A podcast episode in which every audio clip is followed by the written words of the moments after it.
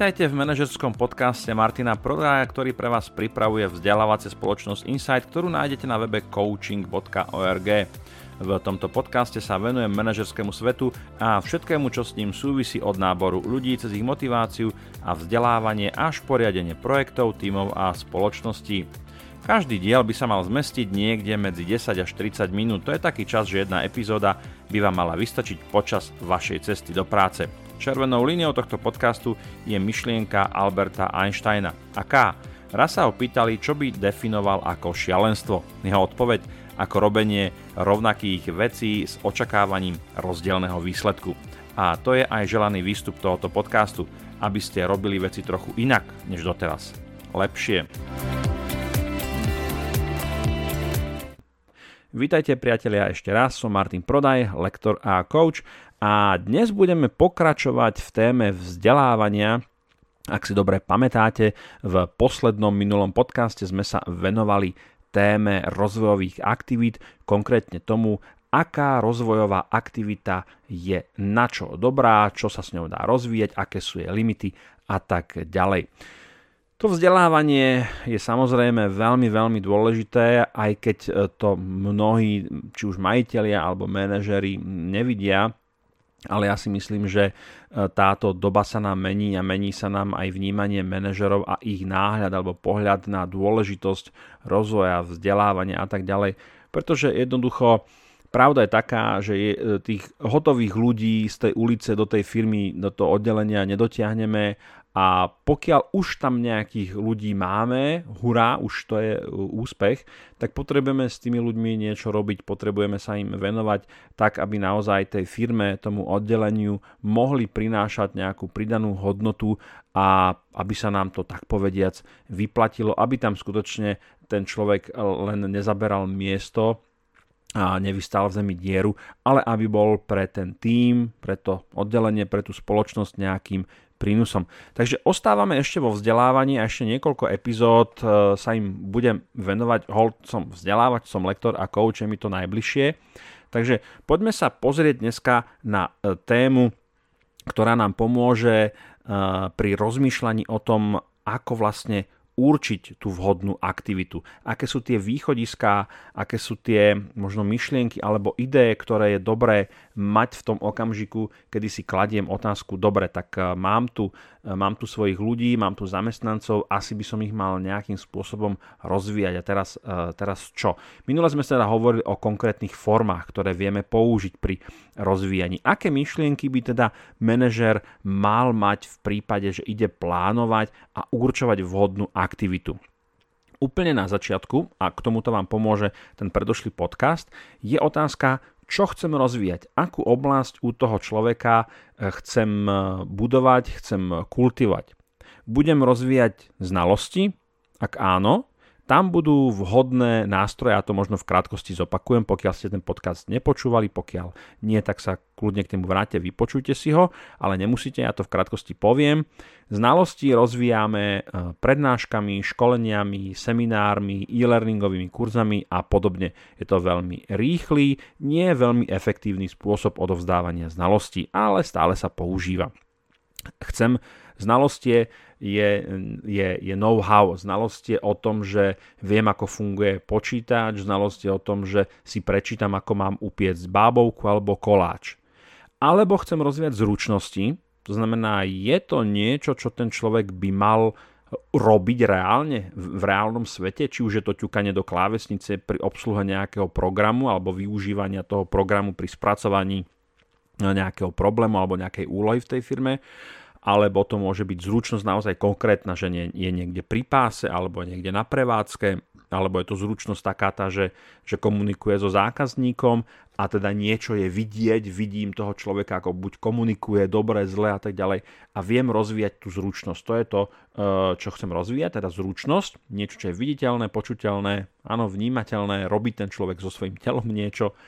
A na to budem používať s najväčšou pravdepodobnosťou nejaký tréning, kde budem využívať rolové hry, modelové situácie, case study, prípadové štúdie, ktoré viem namodelovať podľa toho, s akými situáciami najčastejšie ten človek príde do styku a teda viem ho v rámci toho tréningu tými situáciami modelovými prehnať e, tou opakovačkou.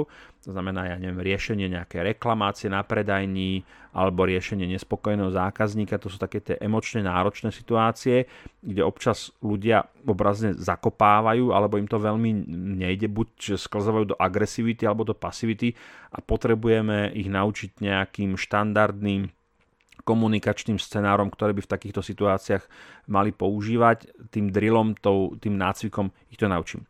Alebo ideme rozvíjať kompetenciu. Kompetencia je taká tá nevedomá znalosť, to znamená, že robím to, ovládam to, ale ani si to neuvedomujem, lebo mám to tak hlboko pod kožou, že to jednoducho viem. Tu by sme volili pravdepodobne coaching a asi by sme uh, ten, túto oblasť rozvíjali skôr u tých seniorných, u top managementu, u VIP klientov a tak ďalej. Veľmi ďalším krokom, keď si teda zodpovieme tú otázku, že čo chceme rozvíjať, je definovanie súčasného stavu. Aký je súčasný stav? To je prvá otázka na akej úrovni sa ten človek nachádza. A teraz poviem niečo, čo je použiteľné e, pri akejkoľvek vzdelávacej aktivite a skúste sa s tým popasovať, ako viete, my vzdelávači sa s tým pasujeme neustále. Je nejaká metrika, je nejaký parameter, je nejaká cifra, ktorým vieme odmerať alebo kvázi objektivizovať tú danú znalosť. Niekedy je to jednoduché, pretože to vieme povedzme kvantifikovať cez nejaký dotazník, test a tak ďalej. To je tá otázka tých znalostí. Pri, tom, pri tých zručnostiach by to takisto nemuselo byť komplikované. Pri tých kompetenciách má ten človek tú nevedomú znalosť. Ako to zistíme, keď on ani sám si to neuvedomuje, že to, že to vie? Áno, je to nejakým spôsobom viditeľné, sú tam nejaké prejavy, Takže tak. Dobre, ale tá otázka zostáva. Aký je súčasný stav a ako to vieme, ako to vieme uchopiť? Alebo vieme to vôbec nejakým spôsobom uchopiť? A v zápäti nasleduje otázka, aký je želaný stav? Kam sa chceme dostať pri rozvoji toho človeka? A v zápäti nasleduje tretia otázka. Je to taká, taká trojica, ktorá je veľmi úzko poprepájaná. Je daná úroveň v danom čase dosiahnutelná? Vieme, vieme sa jednoducho, e, v coachingu používame metódu, ktorá sa volá škálovanie, kedy kvantifikujeme nejaký parameter, to môže byť nejaká zručnosť, postoj, hodnota a tak ďalej. A ja poviem veľmi jednoduchý príklad. Máme napríklad, napríklad e, parameter motivácia.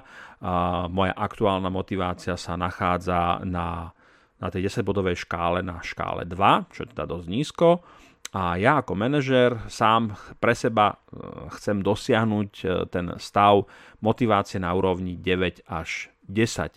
Ale keď sa na to pozriem podrobnejšie, tak si musím priznať, že nikdy som viac ako polbodový posun za pol roka až rok nedosiahol.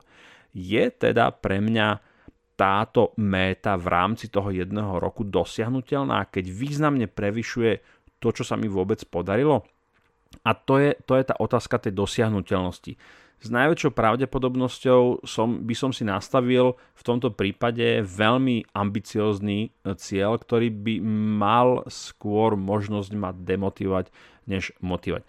Takže je veľmi dôležité teda, ešte zopakujem tie tri otázky. Aký je súčasný stav, či už znalostí, zručností alebo tých kompetencií, aká je metrika, aká je kvantifikovateľnosť, keď tú zručnosť, e, znalosť, kompetenciu budem kvantifikovať, na, aké, na aký parameter, na aké číslo sa dostanem, aký je súčasný stav, aký je želaný stav. Ak som e, v tej metrike e, na, na desine a mám 100-bodovú škálu a chcem sa dostať naozaj na 90, ale skutočne v mojom profesnom živote som sa v živote nepohol rýchlejšie ako o 20-30 bodov za pol roka, tak pravdepodobne prestrelím a niekto by mi to mal povedať. Pokiaľ ja ako, e, ak plánujeme rozvojové programy, tak väčšinou manažery by sa mali rozprávať aj s tými ľuďmi a mali by nastavovať nejaké rozvojové ciele. A pokiaľ sa mi toto mne ako manažerovi stane, že vnímam alebo uvidím uh, takéto neodhadnutie, tak by mala nastať nejaká korekcia.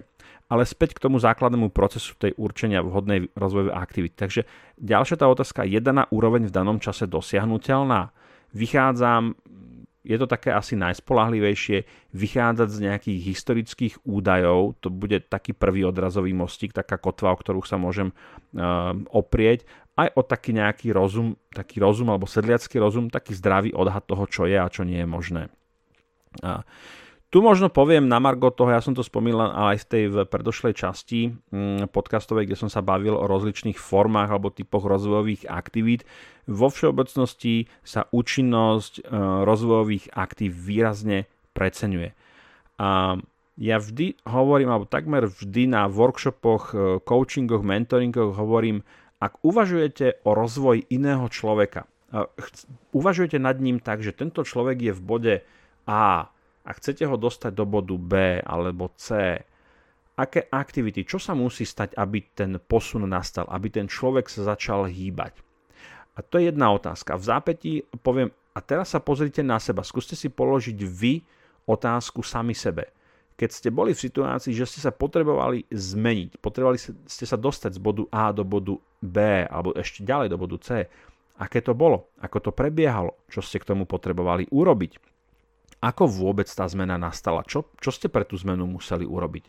Ako často taká tá zmena nastáva, že sa meníme, že meníme svoje postoje, svoje zručnosti, svoje znalosti? Niekto je naozaj, má taký ten graft mindset, ten, ten rastový mindset, niekto naopak ho nemá.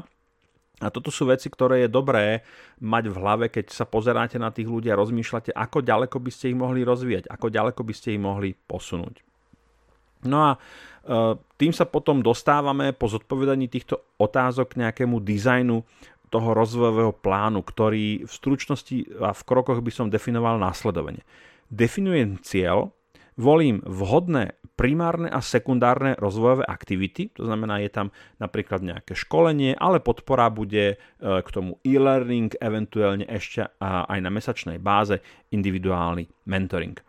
Potom nastáva fáza realizácie, realizujem rozvojové aktivity, vyhodnocujem ich a v závislosti od potreby alebo od výsledkov, ktoré som si nastavil na začiatku, cyklus buď ukončím alebo opakujem. Veľmi jednoduché, áno, tam není veľmi žiadna nejaká veda, skutočne, áno, vedeli by sme ísť do, do komplexnosti a každú z tých fáz rozklúčovať na ďalších nejakých 5-6 subkategórií a tak ďalej, ale pre takéto základné uvažovanie, už len keď takto budete uvažovať, pokiaľ ste manažer alebo majiteľ firmy nad rozvojom svojich vlastných ľudí, e, tak e, získate významnú konkurenčnú výhodu, pretože vaše uvažovanie nad rozvojom vlastných zamestnancov, vlastných ľudí bude mať hlavu, petu, bude mať nejaký konkrétny začiatok, bude mať nejaký konkrétny koniec, ktorý je ukotvený do nejakej konkrétnej analýzy tých potrieb alebo do práce s tými ľuďmi a nebude to niekde poletovať vo vzduchu, čo sa nám neustále stáva na tom vzdelávackom trhu, že posielame ľudí na školenie, ale nevieme ani prečo, nevieme odkiaľ e, ide tá potreba, nevieme, čo s tými ľuďmi budeme robiť ďalej, nemáme to vzdelávanie napojené na nejaké ďalšie procesy vo firme, povedzme odmeňovanie, alebo kariérny rast, alebo talent management, čokoľvek. Čiže je to taký, niekedy, niekedy to skutočne ešte stále aj po tých 25 rokoch e, tej histórie, ktorú sme začali budovať v tom segmente toho rozvoja tých vzdelávaní, tak stále sa stretávame s tým hurá systémom, kedy máme koniec roka, treba vyčerpať budget, naženieme ľudí na nejaké školenie, workshop, zaplatíme im nejaký coaching, ale je niečo predtým, potom uprostred je to niečo niekde niekam napojené, to už neriešime. A tomu sa, tomu sa naozaj chcete vyhnúť, pretože ak to máte robiť takýmto hurá systémom, že to nemáte nikde zakotvené, tak to potom radšej nerobte vôbec. Alebo keď sa vám to nechce, tak si na to najmite profesionálov, ktorí vám s tým uh, pomôžu. No a samozrejme bodkou pri tom, uh, pri tom nastavovaní uh, tej vhodnej aktivity uh, celkovo ten cyklus skončí pri dosiahnutí a používaní danej znalosti, zručnosti, kompetencie. Čiže cyklus sa nám uzatvára, vraciame sa na začiatok, kde sme si definovali, čo chceme rozvíjať, v akom stave to máme, implementovali sme nejaké rozvojové aktivity a sme na konci. Znie to jednoducho? Ja si myslím, že v princípe to je jednoduché, dôležité je to len urobiť, minimálne sa zamyslieť, dať si nejaké veci na papier, brainstormovať so svojimi kolegami, alebo si pozvať na to nejakého mentora, ktorý vám s tým pomôže, alebo ako som uh, povedal, tak si nájsť na to nejakých profesionálov, ktorí vám s tým pomôžu. Verím, že uvedená téma bola pre vás užitočná a zmysluplná a že vám minimálne nasadila nejakého chrobáka do hlavy. Inak ak máte nápad na tému, otázku alebo pripomienku, tak ich očakávame na našej stránke coaching.org. No a nezabudnite, že každú z diskutovaných tém vieme pre vás zabezpečiť formou školenia, workshopu, coachingu alebo e-learningového programu. Ak chcete vedieť viac, navštívte nás na našej stránke coaching.org. Majte sa dobre a nech sa vám vo vašom manažerskom svete darí.